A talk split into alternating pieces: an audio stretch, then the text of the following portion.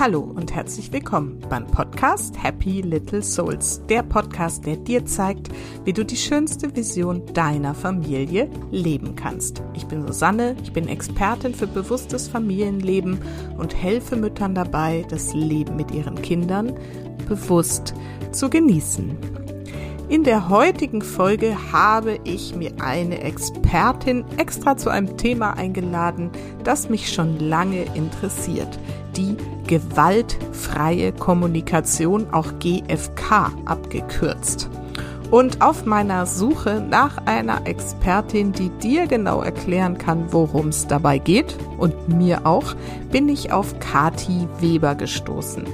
Kati hat selbst mit diesem Thema einen Podcast, ähm, hat eine riesen Community auf Instagram damit aufgebaut und das hat mich dann dazu bewogen zu sagen, hey, die kann es uns bestimmt super erklären. Und was soll ich sagen? Sie hat es super erklärt im Interview und ich bin richtig, richtig froh, dass ich das heute mit dir teilen darf. Die gewaltfreie Kommunikation ist zum einen eine Methode, wie man miteinander sprechen kann, aber, und das macht Kati eben ganz deutlich, im Prinzip ist es eine Haltung, eine Lebenseinstellung. Und das ist daran so spannend, denn ich wusste schon so ungefähr, worum es geht, habe schon mal mit ein paar Leuten drüber gesprochen, auch schon mal ein Buch reingelesen. Aber so richtig das große Ganze dahinter habe ich bisher mir nie erklären lassen. Und jetzt ist mir klar geworden, dass vieles von dem, was ich dir auch schon die ganze Zeit erzähle, letztendlich auch in der GFK drinsteckt. Also, Kati erklärt uns ganz genau, was das ist, erklärt uns die vier Schritte, die so ein Grundmodell in der gewaltfreien Kommunikation sind und erzählt auch ganz viel aus ihrem eigenen Leben, wie sie dahin gefunden hat, wie sie es für sich selber und für ihre Familie einsetzt und was sie eigentlich alles so daraus für ihr Leben gewonnen hat und warum es so wichtig für sie geworden ist. Es ist ein Interview geworden voller Energie. Kathi sprüht vor Lebensfreude und es macht wirklich ganz, ganz viel Spaß, ihr zuzuhören. Und ja, damit wünsche ich dir jetzt auch ganz viel Freude. Wenn dir diese Folge gefällt, dann freue ich mich, wenn du sie weiterempfiehlst. Auch was Kati macht, darfst du gerne weiterempfehlen, denn auch GFK ist ein wirklich tolles Tool, um mehr Frieden und Gelassenheit in die Familien zu bringen. Also teile es gerne, hinterlass gerne mir eine Rezension auf iTunes. Das hilft einfach dabei, mehr Bewusstsein in die Familien zu bringen. Und dafür bin ich dir dann wirklich, wirklich dankbar. Und jetzt aber ganz viel Freude mit dieser Folge mit Kati Weber und der gewaltfreien Kommunikation.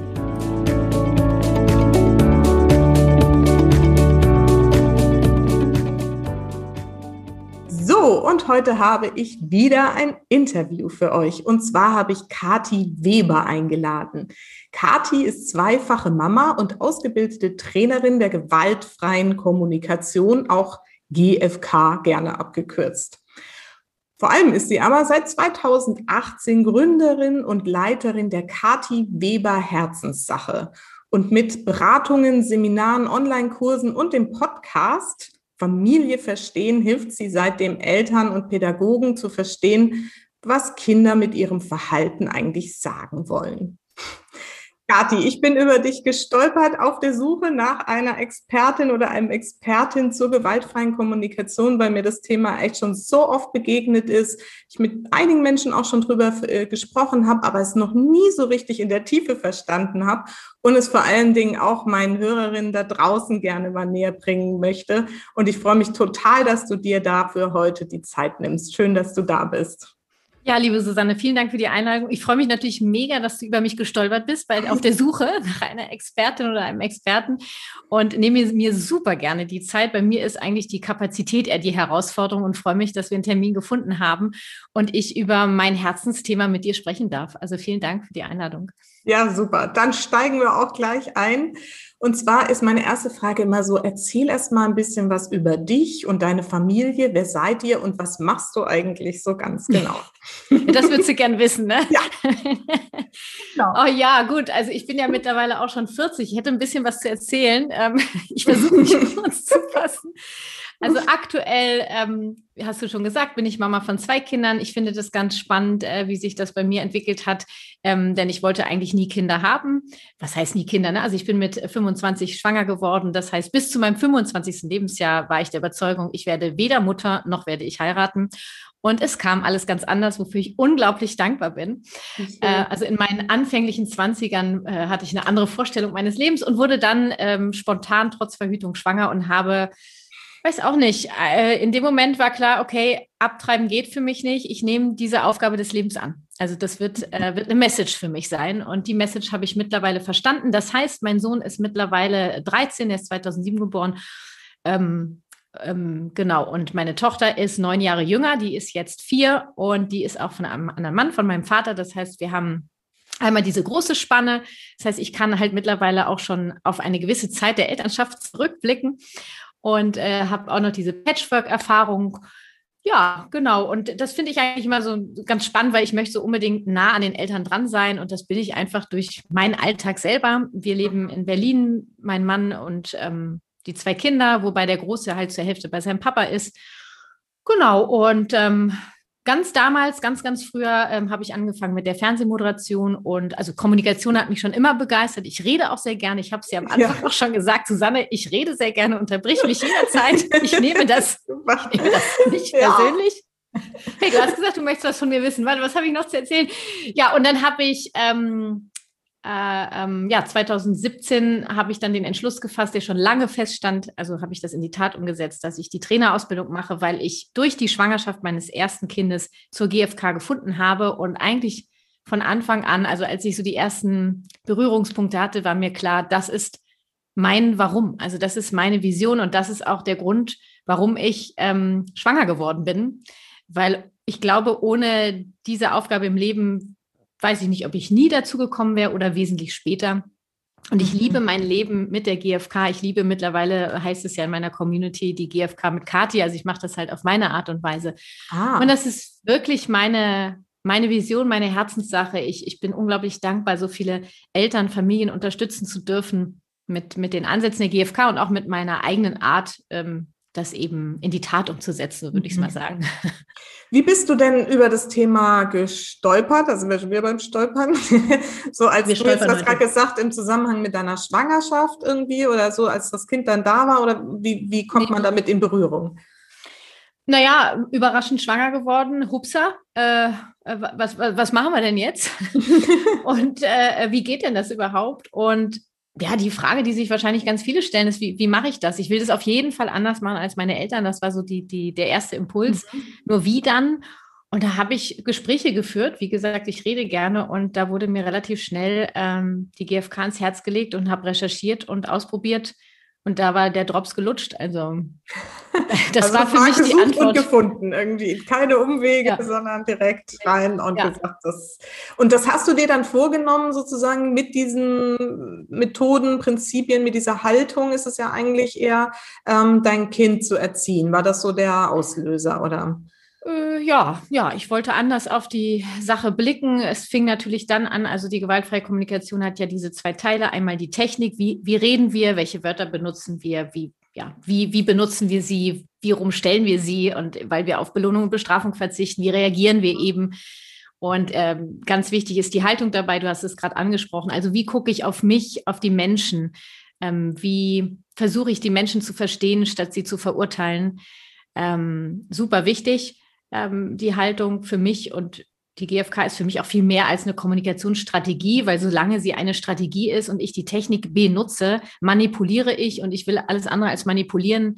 Ähm, wir wollen in die Freiwilligkeit rein, in dieses Miteinander, in dieses ja freiwillige Miteinander und nicht, ähm, wir haben hier ganz viele Regeln ähm, und nur mit diesen Regeln kommen wir irgendwie miteinander aus.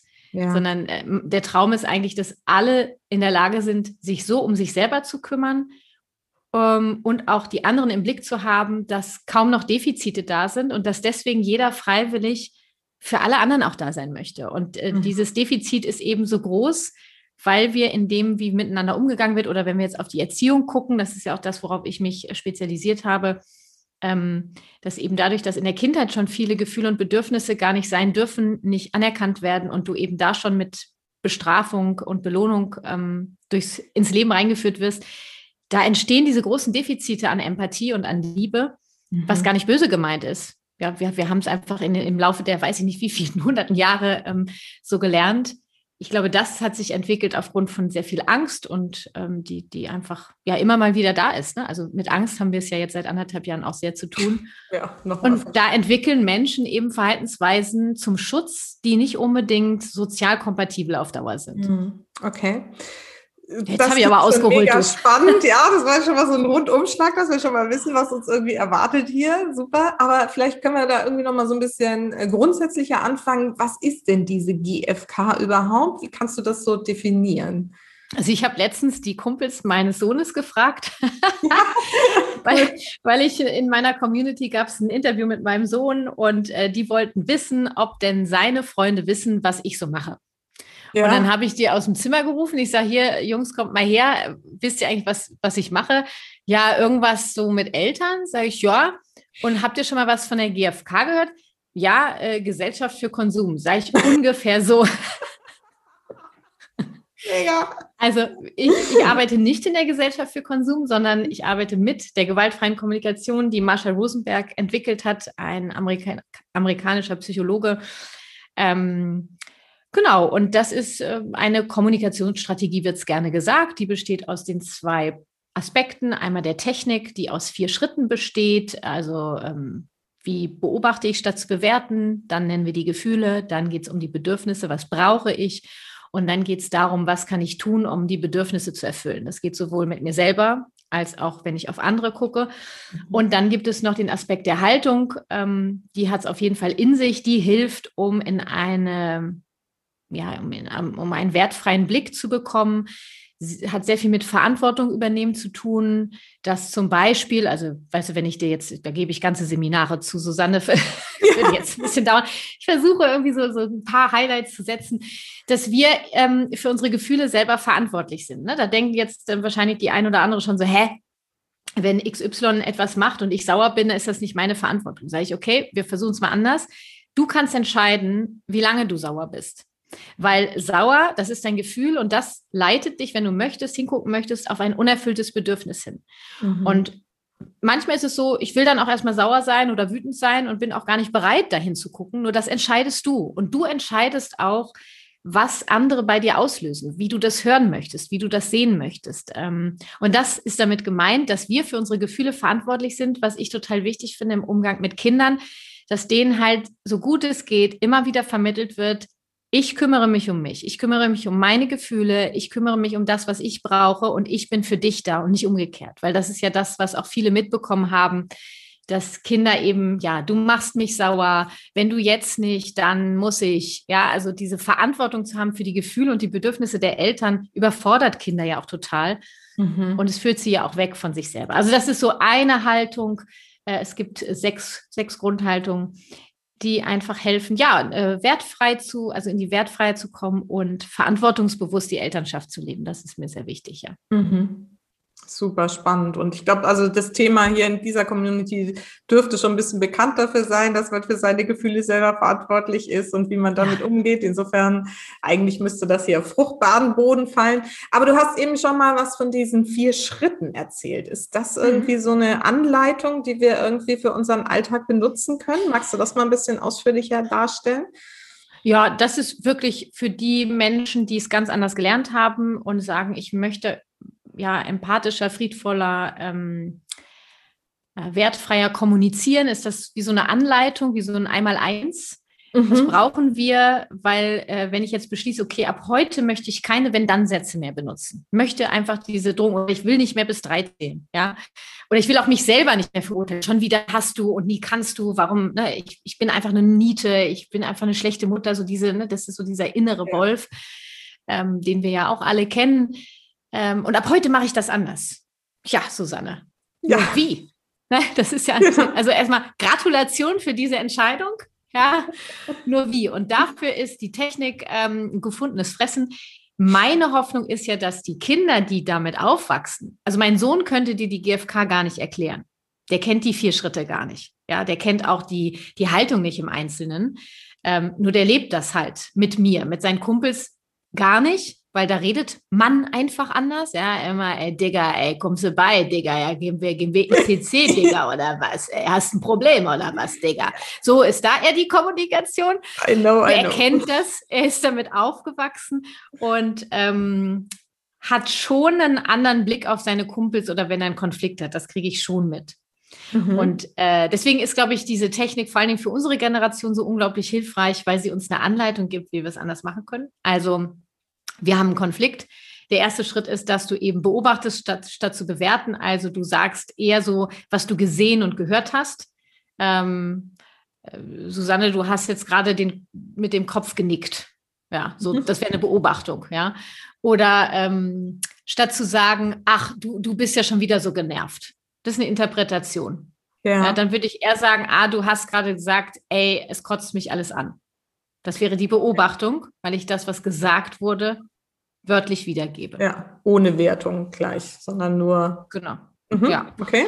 So, dann haben wir die Beobachtung. Das hilft eigentlich immer schon mal, um so eine, ja, so in die Ja-Umgebung zu kommen. Also, dass mein Gegenüber, es geht um Konflikte, ne? Mhm. Mein Gegenüber halt statt in dieses, nee, hab ich gar nicht und äh, du hast auch immer, äh, ne? Mhm. Äh, vielleicht eher die Chance haben, in eine, ja, Ja-Umgebung zu kommen und dann kann ich, Mensch, kann ich fragen, kann das sein, dass du gerade total genervt bist? Frage ah. ich ein ah. Gefühl ab. Ja, ja, mhm. ähm, ja äh, ich, ich mache jetzt mal ein Beispiel. Also ähm, Partner sagt oder Partnerin, wie auch immer ihr das jetzt wollt, Partner sagt, ähm, Mann, ey, immer muss ich den ganzen Scheiß hier alleine machen. Mhm. So könnte ich sagen, oh, du beschwerst dich aber auch nur. Ja. Oder ich sage, ey, du hast gerade gesagt, immer muss ich hier den ganzen Scheiß alleine machen. Ja, eben. Ist doch so. Bist du total genervt gerade? Ja, siehst du doch. Ja, okay, äh, äh, brauchst du Unterstützung? Und dann bin ich schon beim Bedürfnis. Habe ich doch gesagt. Okay, jetzt weiß ich Bescheid. Weil immer muss ich hier den ganzen Scheiß alleine machen. Äh, dass der Mensch Unterstützung braucht oder was anderes, hat er ja so direkt nicht gesagt. Ja. Ne? Also, okay. und, und dann habe ich die Situation benannt, also was der Mensch gesagt hat. Kann das sein, dass du gerade total genervt bist und dann, ja, und dann wird er wahrscheinlich noch mehr rumkotzen. Kann das sein, dass du Unterstützung brauchst, dass du gern gesehen werden möchtest? Möchtest du gern, dass wir das hier gemeinsam machen? in, der, in der Hoffnung, dass es so ein bisschen nachlässt, so wow, ich werde gesehen und gehört, ohne dass ich verurteilt werde.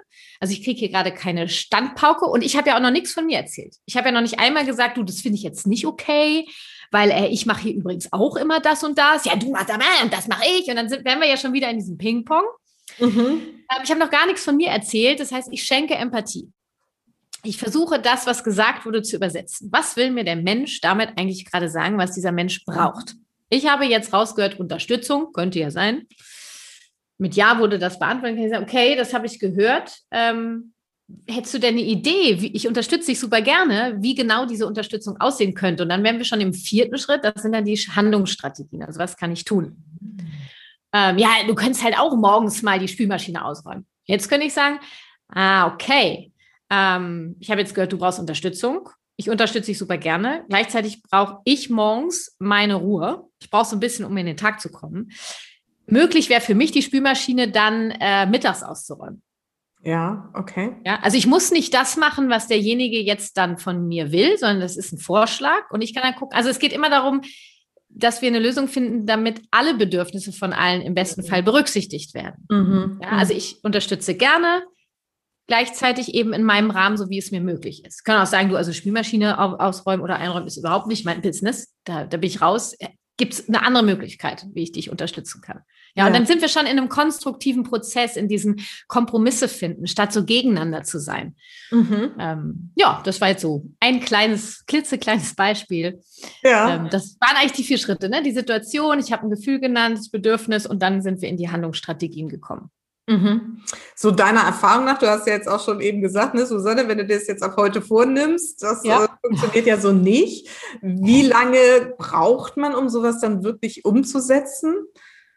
Also das ist bei jedem Menschen unterschiedlich. Es ist unglaublich unsexy, wenn ich dir sage, wie lange ich gebraucht habe. Wichtig wäre vorab vielleicht die Information. Wäre meine eigentliche Frage. Hm, ich weiß. Dann schalten schon die ersten wieder ab, weißt du, oh Gott, oh Gott, oh Gott weil ich möchte davor sagen, es gab weder ein Podcast, noch gab es Instagram, noch gab es ähm, Menschen in meinem Umfeld. Ich war wirklich ganz alleine unterwegs. Ähm, Das heißt, ich habe wahrscheinlich schon fünf, sechs Jahre gebraucht, um das wirklich so selbstverständlich leben zu können. Und dieser Prozess wird auch nie aufhören, weil es geht gar nicht darum, mit der GfK keine Konflikte mehr zu haben, sondern es geht darum, wie wir die Konflikte leben möchten. Eben ja. bereichernd oder zerstörerisch oder als Kampf. Und mittlerweile, ja, ist es bei mir schon eine Art von Selbstläufer, wobei es auch Konflikte gibt, die dann eben mal über Wochen oder Monate gehen. Ähm, es geht auch nicht darum, immer sofort einen Konflikt zu lösen, was viele denken oft. Ja. Manche Konflikte brauchen ihren Raum, weil, weil wir auch nicht immer sofort wissen, was eigentlich gerade los ist, was ich gerade brauche. Ähm, das ist halt nicht geil. Ne? Also Konflikte sind nie äh, geil. Ähm, wobei ich schon diesen Prozess total liebe. Also dieses immer tiefer einzutauchen, immer mehr zu verstehen, mich selber und auch die Menschen um mich rum. Das, ich weiß nicht, ob das was Masochistisches ist. Äh, ich, ich mag das zu sehen, wie, wie, wie ich wachse und wie auch mein Umfeld wächst. Ja, und jetzt auch zu sehen, ich habe ja mittlerweile schon eine recht große Community, finde ich. Ähm, mhm. Ähm, dass es einfach, ich sage zu denen immer, Leute, das ist das größte Geschenk, neben ein paar anderen Geschenken, wie meine Kinder zum Beispiel, ähm, was ich mir selber gemacht habe in meinem Leben, weil ich endlich Menschen habe, ähm, mit denen ich den Spirit habe, weil ich habe immer noch nicht wirklich einen Freundeskreis, der komplett so, so lebt, denkt, handelt. Mhm, Bei weitem ja. nicht. Ja. ja. Ja, das wäre ja auch verwunderlich, wenn das alles Ach, das schon so, wenn du alle schon mit angesteckt hast, super. Aber immerhin. Aber sag mal, wenn du jetzt sagst, irgendwie hier so ein Konflikt, der sich über Monate vielleicht hinzieht, das sind ja vielleicht dann so gerade in Paarbeziehungen irgendwie gerne genau. mal so Themen, die dann. Oder mit Eltern. Ja, genau, ne? Irgendwie, man bringt so seine Glaubenssätze mit und der andere so seine Werte und dann passt das irgendwie nicht zusammen. Ähm, jetzt passen dazu ja dann nicht so richtig die vier Schritte, um dann irgendwie so, zack, das irgendwie so, jetzt haben wir es mal geklärt. So scheint es ja dann nicht zu sein. Äh, oder wie, wie stelle ich mir sowas vor? Weil das kommt also jetzt in meinen mhm. Coachings auch immer wieder vor, ne? Mein Partner, was weiß ich, unterstützt mich mm. nicht, sieht mich mm. nicht, mhm. hört mich nicht, nimmt mich nicht mehr wahr, whatever, irgendwie so. Ja, also erstmal, wenn ich sage, mein Partner sieht mich nicht, äh, ist das eine Interpretation. Ich würde gerne mal wissen, was macht der Partner denn genau? Also während ich äh, mit ihm spreche, guckt er auf sein Handy. Mhm. Wäre jetzt eine sehr konkrete Situation. Ja, das macht er immer. Möchte ich gerne wissen, okay, wann macht er es konkret? Mhm. Ähm, und das hat sehr viel mit mir selber zu tun, weil mein Partner ist nicht dafür zuständig, meine Bedürfnisse zu erfüllen. Und das ist oft dieses, äh, oft denken die Menschen irgendwie, wenn, wenn wir eine Partnerschaft haben, äh, dann vielleicht auch noch verheiratet, dass im Ehevertrag steht, ab heute bist du verantwortlich für die Erfüllung meiner Bedürfnisse. Nee, hat halt damit gar nichts zu tun. Das ist eine ganz andere Ebene. Ja. Ähm, also sofort, die GfK setzt immer bei dir selber an. Ähm, wenn, wenn jetzt jemand sagt, ja, mein Partner sieht mich überhaupt nicht mehr, äh, ich brauche viel mehr Aufmerksamkeit, ich will auch mal Wertschätzung haben, würde ich sofort den Spieß umdrehen und sagen, okay, wir gucken bei dir. Ja, mhm. was, was, äh, was genau macht der Partner? Was löst das bei dir aus? Welche unerfüllten Bedürfnisse sind das? Und dann, was kannst du konkret für die Erfüllung dieser Bedürfnisse tun? Und dein Partner ist ganz außen vor. Das heißt, dieser Konflikt äh, erstmal bei sich selber anfangen zu lösen. Und es ist eben nicht so, Susanne, dass ich dann, also manchmal geht das nicht so schnell, dass ich die Gefühle rausfinde, sofort weiß, welche Bedürfnisse unerfüllt sind und sofort Strategien finde. Das kann sich manchmal über Wochen hinziehen, weil ich auch beobachte, reinspüre. Also kommt dran auf die Größe des Knotens an oder auf die Tragweite des Konflikts in mir selber auch an. Und dann kannst du mit den vier Schritten immer wieder, ja, das ist diese Selbsteinfühlung, immer wieder, das ist wie so ein Rad, geht das immer weiter. Und dann probierst du Handlungsstrategien aus. Was kann ich verändern in meinem Alltag? Und das braucht ja auch manchmal so einen Arschtritt und auch Mut oft, ja. Mut, auch was zu verändern und auch für sich einzugestehen. Viele von unserer Generation haben ja gar nicht gelernt, überhaupt ihre eigenen Grenzen zu erkennen, geschweige denn dafür einzustehen. Ja, und ja. dann könnte ich auch noch das Gespräch mit dem Partner suchen. Das wird allerdings eben sehr versucht, empathisch zu führen. Eben nicht du, äh, du guckst mich nicht mehr an, du hörst mir nicht mehr zu, äh, ich brauche mehr Aufmerksamkeit, du machst nie das, du machst immer das, sondern zu sagen, ey, pass auf, folgendes ist mein Ding irgendwie, ich habe rausgefunden, so und so geht's mir, das und das brauche ich. Ähm, wärst du bereit, mich dabei zu unterstützen? Okay. Ach, ja. das finde ich jetzt spannend, ähm, dass du diese, also dass man diese vier Schritte mit sich selber auch macht. Ich dachte immer, das wäre irgendwie Nein, immer in der Kommunikation ist, mit dem anderen. Das, das ist ganz viel ein eigenes Reflexionstool. Immer. So. Immer. Steht an allererster Stelle. Die ah. Selbsteinfühlung in jegliche, also das ist das allererste und das ist auch das, also da kommst du gar nicht dran vorbei. Ja. Die Verbindung mit dir selber ist das A und O, die Liebe mit dir selber, das Vertrauen in dich und in dein Leben ist das A und O, bevor du nach außen treten kannst, bevor du andere lieben kannst, bevor du mit anderen in Verbindung treten kannst. Ähm, das ist, ja, und das manchmal reicht das auch schon, Susanne. Also wenn ich einen Konflikt habe und ich wirklich mich so mit mir verbinde, was auch echt teilweise bei bestimmten alten Mustern sehr, sehr schmerzhaft sein kann, mhm. ähm, manchmal braucht es das Gespräch mit dem Gegenüber gar nicht mehr. Ja, ja. Wow, also das finde ich gerade sehr, sehr berührend, weil es genau das ist, was ich halt auch meinen Mamas äh, erzähle. So, ne? Also einer mhm. meiner Grundsätze ist ja immer, du kannst nur dein eigenes Verhalten ändern, du kannst es nur Klar. bei dir selber ändern. Und das ist echt immer erstaunlich, dass doch noch so schwer ist für viele, das zu verstehen und anzunehmen. Aber dass das jetzt auch da so mit drin steckt, das war mir tatsächlich noch gar nicht klar. Sehr spannend. Ja wunderbar, dass wir heute drüber ja. gesprochen haben. okay, danke. Tschüss. das war schon. Nee, okay, gut. Also man kann diese vier Schritte machen. Jetzt hast du von diesen sechs Grundhaltungen erzählt. Wahrscheinlich wird es hier den Rahmen sprengen, jetzt alle irgendwie zu erzählen. Das erste, was du gesagt hast, da ging es so um Bedürfnisse, glaube ich, ne, die wahrzunehmen. Nee, das Erste, was ich gesagt habe, war, dass du verantwortlich bist für deine Gefühle. Ja. Und das Zweite wäre, dass eben die Erfüllung deiner Bedürfnisse unabhängig sind von einem Menschen, von einem Ort, von einer Zeit, von einem Objekt. Das heißt, wenn ich mir überlege, ich möchte, ich habe das Bedürfnis nach Entspannung und suche mir die Strategie. Also es gibt ja zahlreich, also aber Millionen, tausendfache Strategien, was viele gar nicht wissen. Mhm. Ähm, ich will mein Bedürfnis Ruhe und heute probiere ich mal aus. Äh, mir hat da eine erzählt, ich mache mal Yoga. So, mir hat mir da jetzt so eine Yoga-App rausgesucht. Heute mache ich das mal und probiere das mal aus. So. Und dann merke ich, nee, also mit dem Yoga, das ist nicht meins. Hör mir auf, da um, um Shishi und so ein bisschen Strecki und so. Nee, da komme ich, da komme ich überhaupt nicht runter, da rege ich mich eher auf. da, dann ist die Strategie Yoga für dich unpassend. Das Bedürfnis bleibt ja. ja das Bedürfnis nach Ruhe bleibt. Ähm, ja, überlege ich, also das wäre ja jetzt das Objekt quasi, ne? Oder die, die, naja, schon äh, eine Handlungssache. Ähm, dann sage ich, okay, dann versuche ich es mal, treffe ich mit, mich mit einer Freundin. Mhm. Und so, und äh, guck mal, ob da auch mein Bedürfnis nach Ruhe gestellt wird. Nee, also wir quatschen die ganze Zeit und irgendwie es ist lustig und ich komme so überhaupt nicht runter. Das ist auch nicht meins. Also, das wäre jetzt die Person bezogen. Mhm. Ich kann es mal mit einem anderen Menschen ausprobieren. Ne? Nee, auch nicht. Und dann äh, denke ich, oh, ich probiere es mal mit dem Joggen oder mit dem Laufen, nennt sich das ja heutzutage. Und ich gehe laufen und merke, boah, ich komme voll runter. Mhm. Und dann habe ich meine Strategie gefunden. Die habe ich jetzt gefunden bis, bis zu dem Punkt, wo ich merke, sie gibt mir nicht mehr das, was ich brauche. Okay.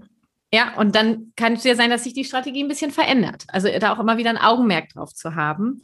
Das mhm. heißt, äh, wir können niemanden dafür verantwortlich machen, das ist unglaublich unsexy, für die Erfüllung unserer Bedürfnisse. Weder eine bestimmte Zeit, einen bestimmten Ort, ein bestimmtes Objekt, eine Person. Weißt du, es ist immer, wir haben die Verantwortung. Das finde ich für eine Elternschaft so wichtig, dass du dir das immer wieder sagst ich bin für mich verantwortlich und wenn mir was nicht passt, dann suche ich nach Wegen. Oder ich gucke erstmal, was mir nicht passt, warum es mir nicht passt und dann suche ich nach Wegen. Ne? So. Mhm.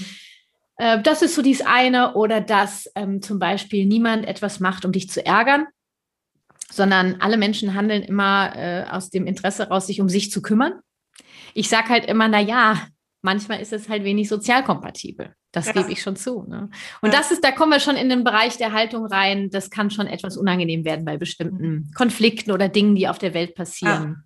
Ja. Das kenne ich ja aus dem NLP, ne? So jedes noch so problematische Verhalten hat immer eine positive Absicht für denjenigen, ja. der es tut, irgendwie so, ne? Das ist genau das auch, ja, spannend. Ja, und das ist so bei Kindern, ne? Wenn, mit den Wutausbrüchen ja. oder mit, mit so, die, die provoziert mich so richtig, ne? und dann guckt die nochmal und dann lächelt die nochmal so, ja, die, die hat's faustdick hinter den Ohren oder Augen. Ja. Oder äh, nee, die macht das nicht, um dich zu ärgern. Die, also kein Kind ist zur Welt gekommen, um das Leben der Eltern zur, zur Hölle äh, umzugestalten ähm, diese Kinder scheinen äh, ein großes Bedürfnis nach Unterstützung und Hilfe zu haben. Mhm. Ja, und das darf man dann auch mal erkennen und anerkennen, vor allen Dingen. Ja, ja das ist ja jedem selber überlassen. Ne? Ja, ja. Ob ich da hingucken möchte oder nicht.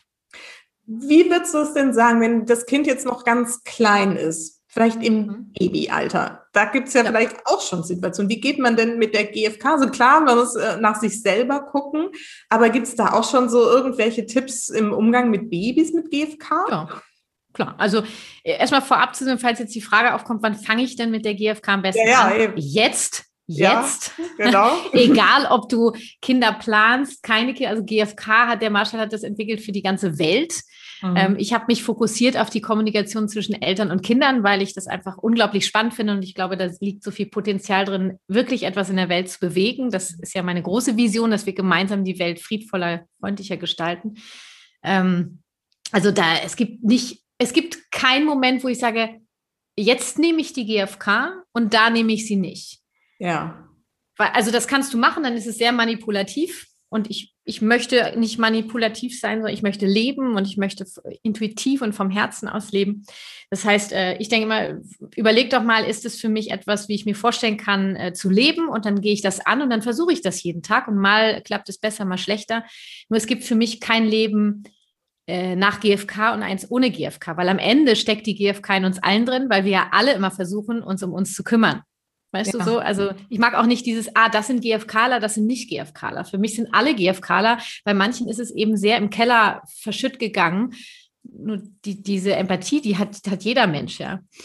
Bin ich jetzt darauf gekommen? Ach so, mit den Babys. Also, falls sich jetzt hier äh, eine fragt, irgendwie, wann fange ich am besten an? Also jetzt. Es gibt auch kein zu spät. Es gibt immer den Moment, wo du davon erfährst und dann, äh, wenn du sagst, nee, jetzt nicht, vielleicht kommt es in zwei Jahren nochmal wieder und dann sagst du, ah, jetzt bin ich bereit. Ich brauche auch eine große Bereitschaft zu sagen, okay, ich gucke da mal hin. Ähm, Entschuldigung. Gott, was war das denn?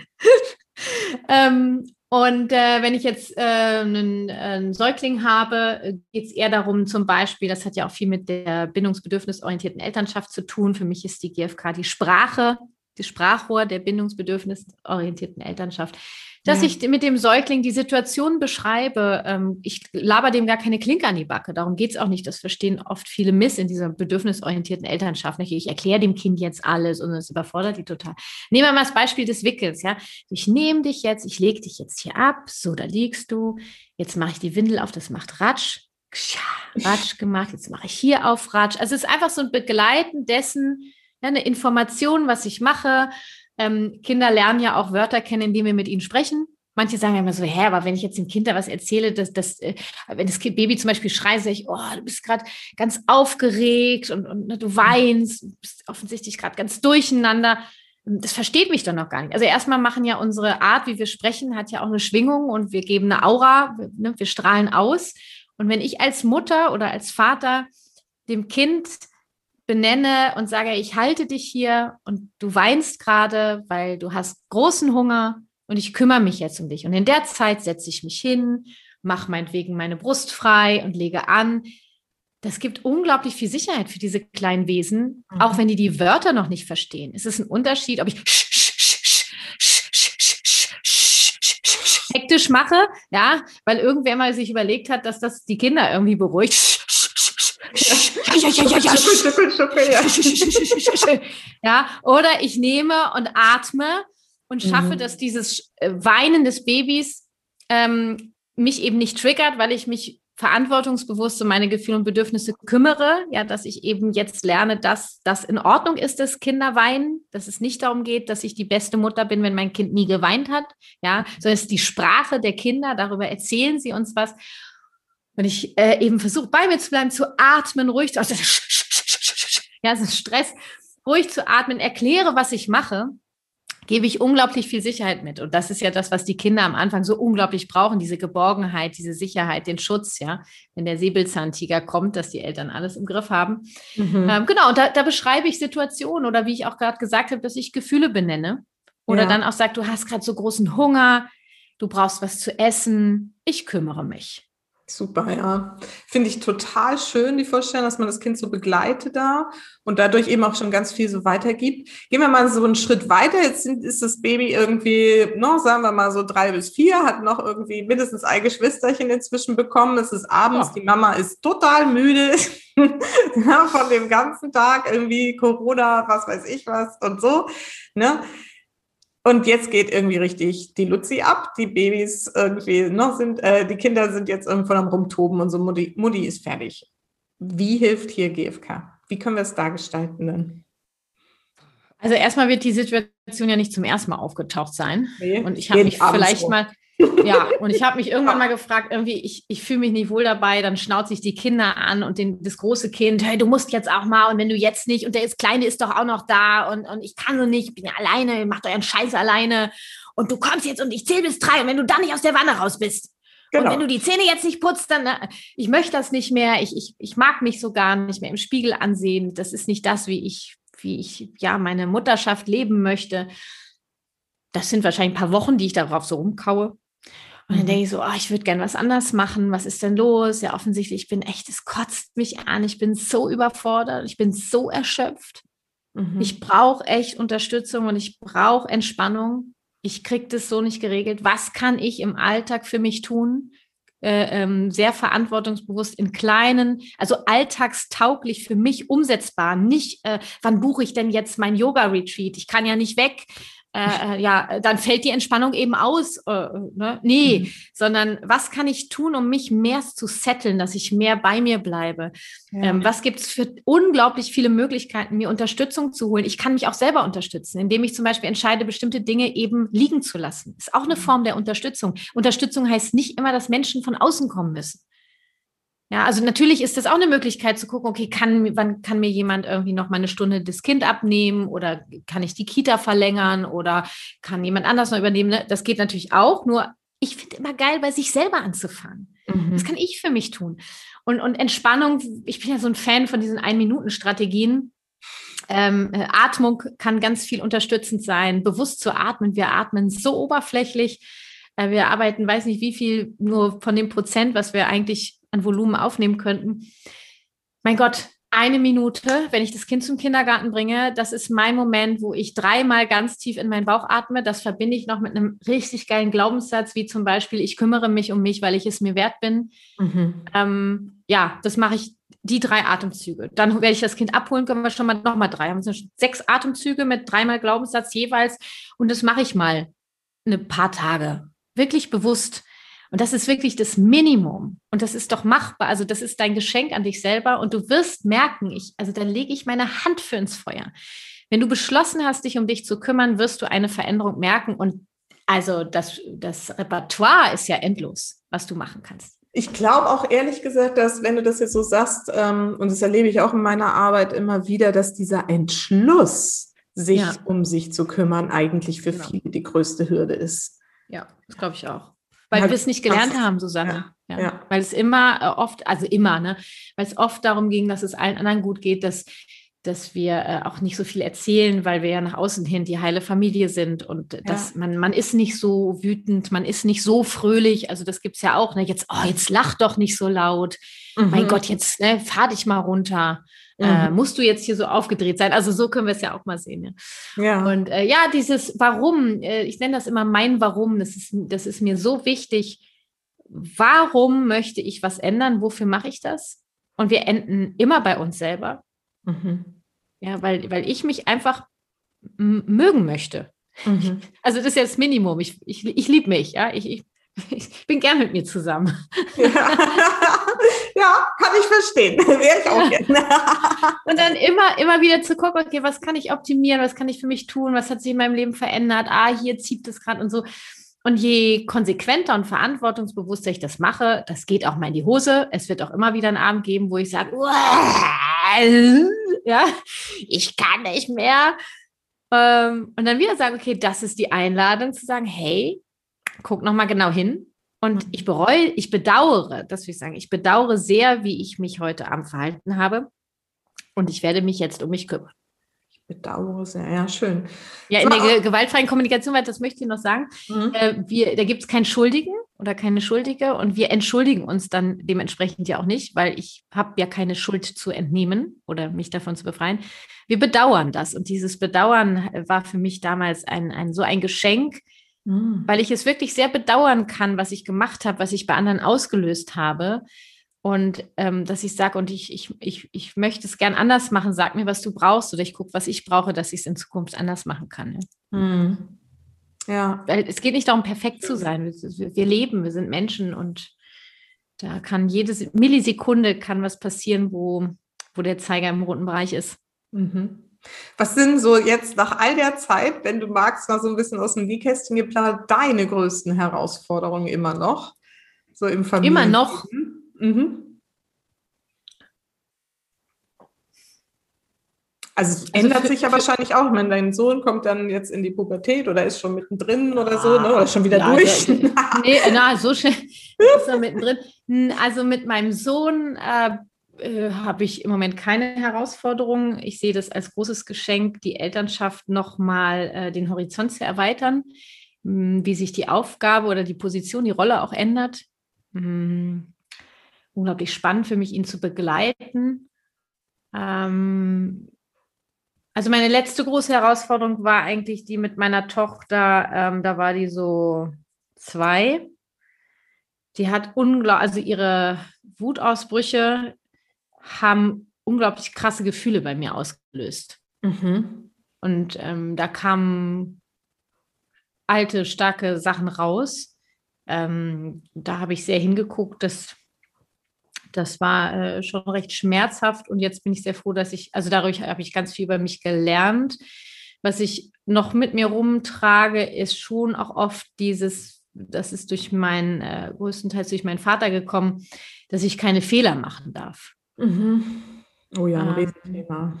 Also für mich ja. Und das, also ich bin da schon viel weiter als früher, nur ich merke, es gibt manchmal Situationen, also das ist auch so zyklusmäßig abhängig, in welcher Phase ich gerade bin, wie ich aufgestellt bin, ob ich da gerade gelassen damit umgehen kann oder eben nicht.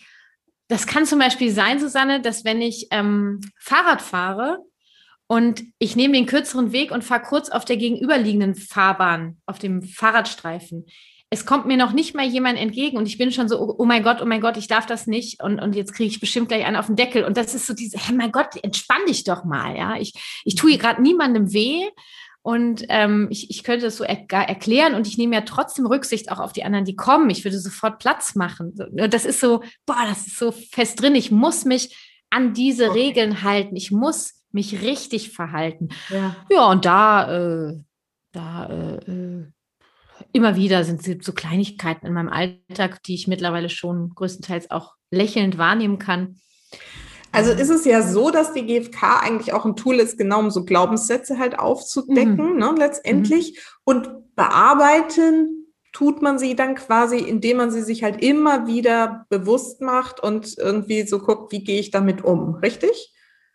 Oder gibt es ja, da noch andere? Das ist die, die, das, die Selbsteinfühlung. Und äh, was vielleicht noch wichtig ist, dass diese Glaubenssätze sind ja Gedanken, die wir haben. Und die blitzen hoch und dann fängst du an zu gucken, okay, was lösen denn diese Gedanken bei mir für Gefühle aus? Ah ja, okay. Also wäre der Gedanke quasi die Situation, der erste Schritt. Ja, ich, ich darf keine Fehler machen. Ähm, jetzt hatten wir Situation X, da kam der Gedanke hoch, was für Gefühle kamen da hoch, mit welchen Bedürfnissen kann ich die verbinden und was kann ich für mich tun? Und wie ich gerade gesagt habe, das ist jetzt einer von ein paar Sätzen, die mich weiterhin begleiten. Von ein paar durfte ich mich tatsächlich schon befreien. Ähm, das, das sind so auch so diese Konflikte, die kann, das geht nicht von heute auf morgen. Mhm. Das ist wirklich ein mhm. großer Prozess und der darf ja auch sein.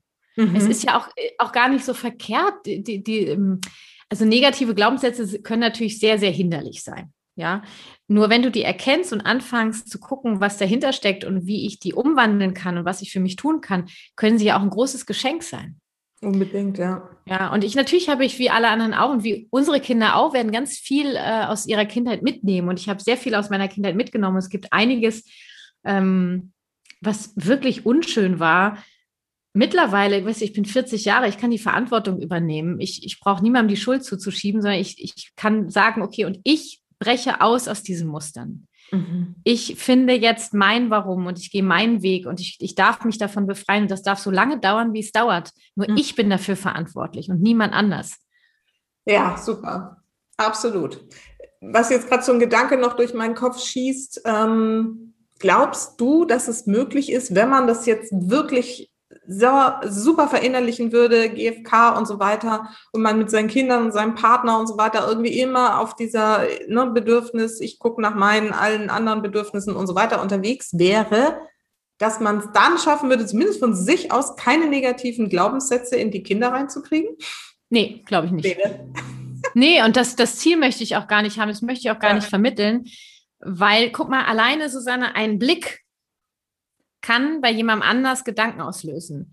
Ja. Und wie ich den Blick meine, manchmal weiß ich das schon gar nicht, ja. Nur, ich, ich gucke und ich habe gar keinen, ich gucke halt, ne? und, und, und, mein Kind sieht diesen Blick und übersetzt das für sich mit irgendwie, oh, äh, ich habe was falsch gemacht. Dabei habe ich gar nichts gesagt, ich habe es noch nicht mal gedacht. So ein Blick. Genauso Bewegung, Körpersprache, ähm, ähm, Atmung. Ja, oh, da vielleicht habe ich oh gemacht, weil ich irgendwie so erschöpft bin und das Kind denkt, ich habe oh gemacht, weil oh, ich nerv so. Mhm. Danke. Und ja. das ist ja, und das ist gar nicht, das ist, das ist nicht das Dramatische. Ich finde schon, dass wir versuchen können, so bewusst und verantwortungsbewusst wie möglich zu handeln und unserer Wörter und, und unserer Handlung und Gedanken auch bewusst zu sein.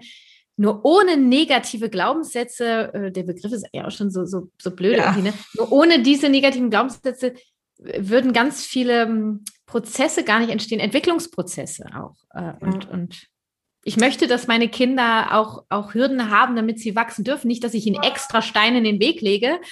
Ja, und das ist ja auch diese Frustrationstoleranz, von der ich so spreche. Und, und wir dürfen Konflikte haben. Und äh, ich darf als Eltern Grenzen zeigen, weil ich, jeder Mensch hat Grenzen und jeder hat seine eigenen Grenzen. Und daran, ich kann gucken, setze ich die so mit Macht? Das ist also Pech gehabt, das ist jetzt meine Grenze, ja, äh, dann heul halt. Oder setze ich meine Grenze und gucke, wie kann ich dem Kind äh, helfen, damit umzugehen und was braucht mein Kind, um diese Grenze akzeptieren zu können. Ja, super Unterschied, verstehe ich. Mir war das deswegen so wichtig, das nochmal zu sagen, weil ich glaube, dass ganz viele Mütter so diesen Anspruch haben, so erlebe ich es immer, ne? so irgendwie, ich muss alles richtig machen, um mein Kind irgendwie mhm. nicht zu traumatisieren. Und ich sehe es halt genauso, dass das nicht möglich ist und auch nicht notwendig ist. vor allen Dingen, vor allen Dingen ist ja zwischen negativen Glaubenssätzen und Trauma, äh, können wir auch nochmal ja, differenzieren. Noch mal. Ja. Und jedes Trauma, also daran glaube ich fest, jedes Trauma ist mit Empathie aufzulösen. Mhm. Und je schneller ich natürlich, wenn ich zum Beispiel äh, was gemacht habe, wo ich, wo ich sage, okay, das, das war jetzt echt, das kann echt traumatisch sein für mein Kind, ähm, kann ich gucken, wie gehe ich äh, rückwirkend, also nach, nach rückblickend mit dieser Situation um, wie gehe ich auf mein Kind ein, wie besprechen wir das, ähm, kann mit Empathie ganz viel geheilt werden, dass das gar nicht als Riesenpaket im Koffer mitgenommen wird. Ja, und dann ist es wieder eine Erfahrung, weil ich sage auch ganz oft so, Mensch, das bin halt ich. Ich bedauere sehr, dass ich dich gerade so angeschrien habe. Wirklich von Herzen, weil ich möchte mit dir freundlich sprechen. Gleichzeitig war hier für mich eine Grenze erreicht. Uns noch mal gucken, ähm, wie, wir, wie wir da jetzt zusammenkommen. Oder auch, ich bedauere so sehr, wie ich mit dir gesprochen habe gerade. Du hast dich auch total erschrocken, ne? Sich total erschrocken, wie ich, wie ich gesprochen habe, wie ich geschrien habe. Ja, Mensch, und du möchtest so gern, dass ich, dass ich dich lieb habe. Ne? Ja, ja, ich habe dich lieb, auch wenn ich, also weißt du, ich liebe dich, egal wie ich mich fühle. Mhm. Oh ja, oh, das ist ein schöner Satz. Hm. Das ist ein wirklich schöner Satz. super. Ja, Mensch, du, super. Ich glaube, da ist schon jetzt echt richtig viel bei rumgekommen. Den fand ich jetzt gerade nochmal richtig schön, den Satz. Aber erzähl doch mal, wenn man jetzt hier, ne, wenn jetzt hier Mamas zuhören, die sagen, boah, das klingt voll gut, so möchte ich auch irgendwie äh, anfangen jetzt mit GFK. Wie geht das? Was bietest du zum Beispiel auch dafür also, an? Okay, ah, also erstmal würde ich gucken, äh, was gibt es alles und was gibt's, es gibt ganz viele Menschen, die das anbieten. Bist du vielleicht eher so der Bücherwurm-Typ? Äh, dann würde ich sagen, dann schnappst du dir Bücher. Es gibt ganz viele Bücher zu GfK. Bist du eher so der Typ, ach, ich höre gern nebenbei, dann könntest du dir meinen Podcast zu Leibe ziehen, äh, Familie verstehen, das ABC der gewaltfreien Kommunikation, findest du überall.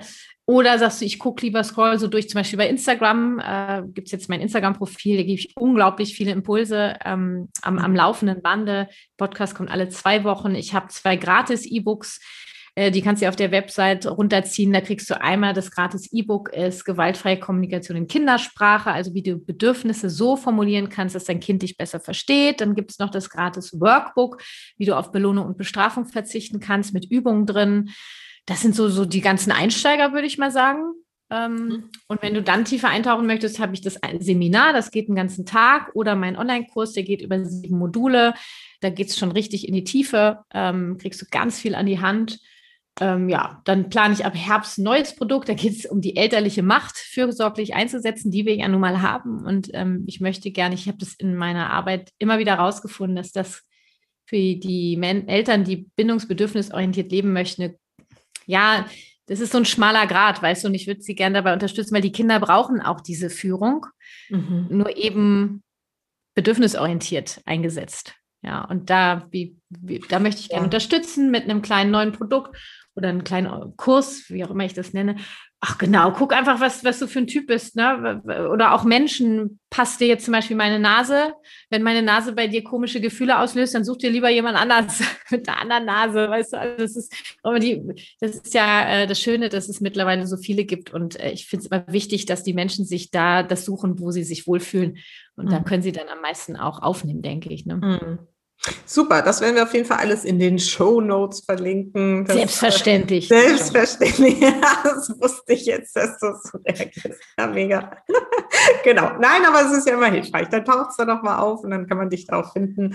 Und ähm, dann, also gerade den Instagram-Account, dem folge ich jetzt auch, auch wenn ich nicht so viel auf Instagram bin, aber wenn ich da mal. Es gibt schaue, tatsächlich, Susanne, es gibt Menschen in meiner Community, die sind nur bei Instagram, um mir zu folgen. Ja, so ungefähr. Fast auch. Wobei ich würde es ich würd's eh nicht, also ich würde es glaube ich eh nicht machen. Ich nutze ja Instagram gar nicht mehr privat, weil ja. das ist beruflich einfach schon so viel Raum einnimmt und dann will ich das Handy auch weglegen. Mhm. Ähm, ich glaube, wenn ich das privat nutzen würde, würde ich mir auch so drei, vier, fünf Accounts raussuchen, die mir, was sind ja Handlungsstrategien auch, ne? Was, was brauche ich und was kann ich mir da holen und die würde ich mir reinziehen und dann würde sich die Accounts irgendwann auch wechseln, weil, weil sich meine Bedürfnisse ja auch wieder ändern. Ja. Ähm, das wäre, glaube ich, so meine Art und Weise, wie ich verantwortungsbewusst mit diesem Tool umgehen würde. Ja, und zwar versuchst du einen Account, der die ein Minuten Entspannungsstrategien der jeden gibt Tag. Es. Ja. ja, die gibt es bei mir nämlich unter dem Highlight für dich gibt es einen Haufen an Ein-Minuten-Strategien ähm, ah, cool. für, die Selbstfürsorge im Alltag. Ja, ja, genau. Ja, sehr, sehr wichtig. Sehr gut zu wissen. Da werde ich auch nochmal extra schauen. Super. Ja, du scrollst ein bisschen weiter nach hinten. Das ist schon ein bisschen weiter hinten. Klasse. Gut, und zum Schluss habe ich immer noch zwei Fragen. Ähm, das sind so meine Standardfragen. Die erste heißt, für welche drei Dinge in deinem Leben bist du denn am dankbarsten? ich meine zwei Kinder in ein Ding packen? Wie du willst. Kannst du machen, wie du willst. Ja, auf jeden Fall bin ich sehr dankbar für meine zwei Kinder. Mhm. Dann bin ich sehr dankbar, meinen Mann gefunden zu haben und ähm, für die gewaltfreie Kommunikation in meinem Leben. Mhm. Schön, ja. Die macht ja doch einen großen Part jetzt bei dir aus. Ne? Hast ja auch gleich mhm. damit angefangen. Genau. Gut, und meine Schlussfrage ist immer, was ist denn so deine wichtigste Botschaft für meine Supermamas da draußen?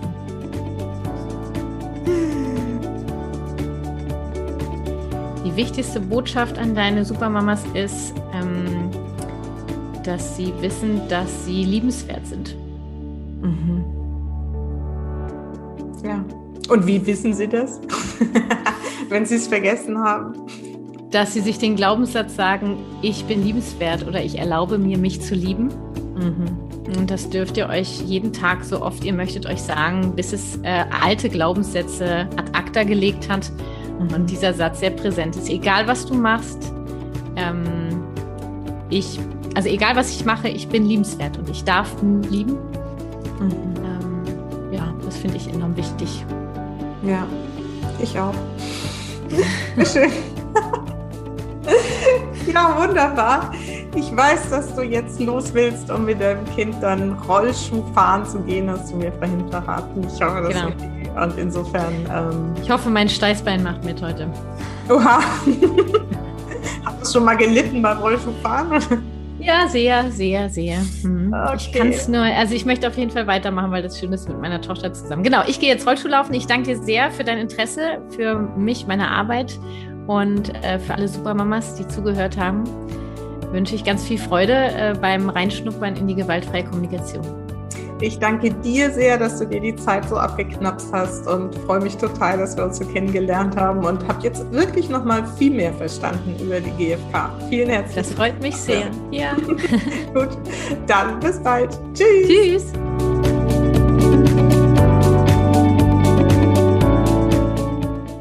So, ich hoffe, du hattest genauso viel Spaß mit diesem Interview wie ich und ja, hast vielleicht einen guten ersten Eindruck davon gewonnen, was GFK ist und für dich und dein Familienleben tun kann.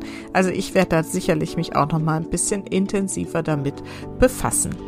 Ansonsten freue ich mich, wie gesagt, wenn du diese Folge weiterempfiehlst in deinem Bekanntenkreis an andere Mamas, einfach damit noch mehr Bewusstsein in die Familien kommen kann und auch eine iTunes-Rezension von dir macht mich wirklich glücklich.